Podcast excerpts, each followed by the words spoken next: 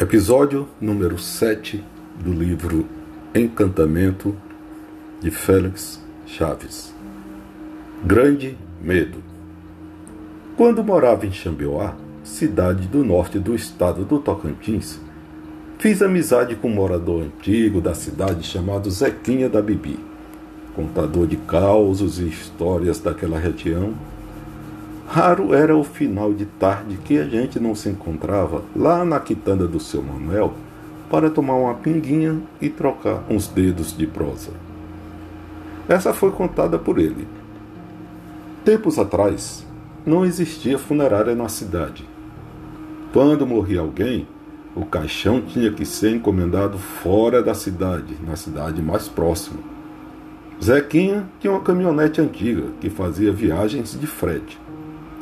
Encomendaram para ele buscar um caixão para um fazendeiro que havia falecido na noite anterior. Na volta, pegou mais uns passageiros, que era para aumentar o lucro da viagem. Cabine cheia, colocou o caixão na carroceria, seguiu viagem de volta. Andou uns quilômetros, o andarilho pediu carona.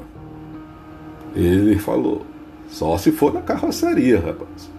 Disse Zequinha, boleia tá cheia. O cara subiu, olhou o caixão, mas foi assim mesmo. Começou a chover. Ele, para não se molhar, entrou no caixão, puxou a tampa e aquele vai e vem do carro, friozinho da chuva, dormiu dentro do caixão. Mais na frente, quatro pessoas pediram carona também. Zequinha disse: Sobe aí atrás.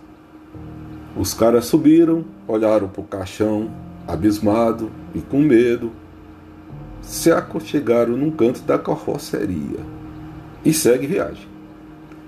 Certo tempo, o que dormia no caixão acordou, levantou a tampa e perguntou para os outros que estavam do lado oposto: Passou a chuva?